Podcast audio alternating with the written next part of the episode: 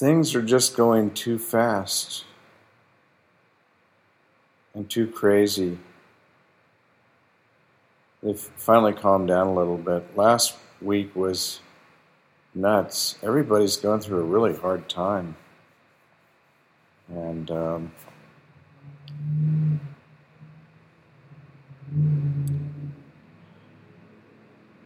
I had a long talk with a friend a couple days ago who's dealing with both early sobriety, early recovery, um, and trying to figure out what she's going to do in the, her, the final quarter of her life. And, and she's an artist, and I just said, well, you know, you got to focus on your art and what you know what you need with all this uncertainty has to come from within. And uh, you know, I'm, I'm talking to myself as much as I'm talking to her or you. Uh, we have to help each other. It's not coming from above. So, anyway, um, I stumbled on some stuff the other night. Um, I knew a guy named Bernie Jarvis back when when uh, well, I knew him up until about ten years ago, I guess.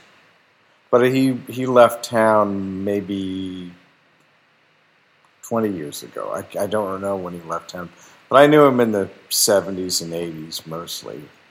Uh, he was a police reporter for the uh, San Francisco Chronicle, and uh, he was a big guy and he was a black belt in karate, and he was a funny guy. He was a force of nature. He was one of the founders of the San Francisco chapter of the Hells Angels, um, and uh, he was also the real life uh, person on upon which the TV show of the late, I think it was the late 80s. No, late 79 and 80, I think it was. Then came Bronson.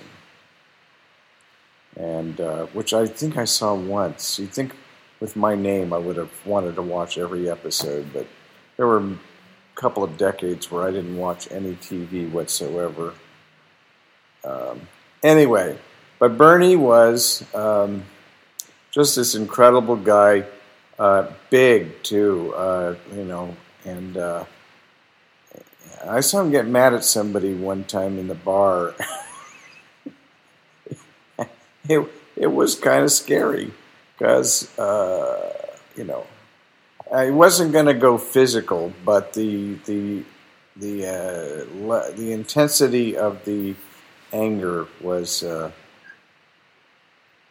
was I, I can still remember it now, many, many years later. Um, but um, so yeah, so I so I actually was looking at there are there are websites devoted to this TV show. Then came Bronson, and unfortunately, it's not even available on any streaming service. I can't find episodes on YouTube. I I think I ordered a DVD to get the movie, the pilot because it has a really high rating on on uh, on uh, uh, IMDb. It's kind of you know kung fu, but on a motorcycle instead of the guy walking the earth. Caine walking the earth. So, um, and uh, so there's JimBronson.com has a bunch of stuff about it. There's also uh, a, a, TV site, uh, a, a, website called ThenCameBronson.tv, and they have a bunch of articles about Michael Parks, who was the star of the movie uh, and the TV show. Um, I guess he was a really cool guy. He's very popular. The show is very popular. It's clearly got a cult following out there. And um, so, anyway, I was thinking about Bernie because uh,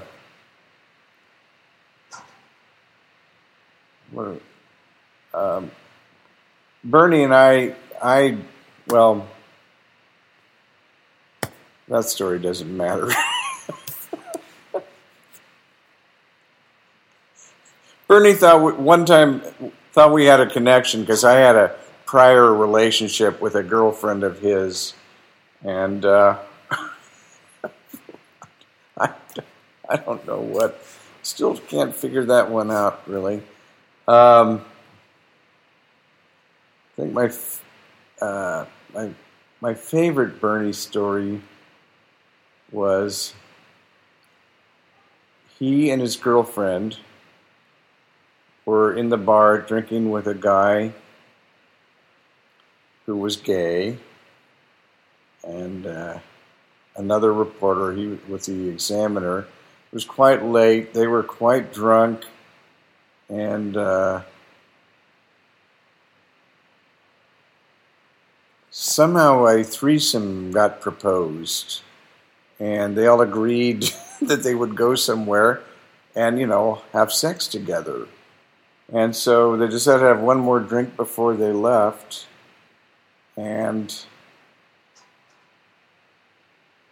as Bernie was at the bar ordering a round of drinks, the girlfriend, as I recall, her name was Elaine, asked uh, Lon, the reporter, Are you gay? and Bernie uh, was at the bar a few feet away, heard this and turned around and said, I heard this all from Lon later on. you, and Bernie says, You never ask a man if he's gay. what is gay? Is it gay if you suck a man's dick? I've done that and I'm not gay. He's just kept just going. Apparently, it you know kind of just kept going. And Lon, I remember Ron, Lon said he said so when they were right in the middle of it, I thought good would be a good idea to just sort of slip out the door. And I know I know the table they were sitting at was right next to the door. so I don't know whatever happened after that. Obviously, the threesome did not happen, but. Uh, Anyway, yeah, so I don't know what I'm talking about. Bernie Jarvis, then came Bronson. When I get the movie, I will hopefully remember to make an audio boo about it podcast. So, um, you know, there's one last little story I want to share. It's, it's partially about Bernie, but also about me and mysteries of existence. On the night of June 2nd, 2012, I was sitting at home, uh, just, I don't know, reading, watching a video, on YouTube. I don't mean, you know, any whatever. Uh, I had eaten, you know, it was probably kind of late, and it was a Saturday night, and uh, all of a sudden, Bernie came into my head. The thought of Bernie, and um, so I hadn't had any contact with him probably since 2012 I'd say 20 years easily. Moved moved away, disappeared. But I thought, I wonder whatever happened to Bernie.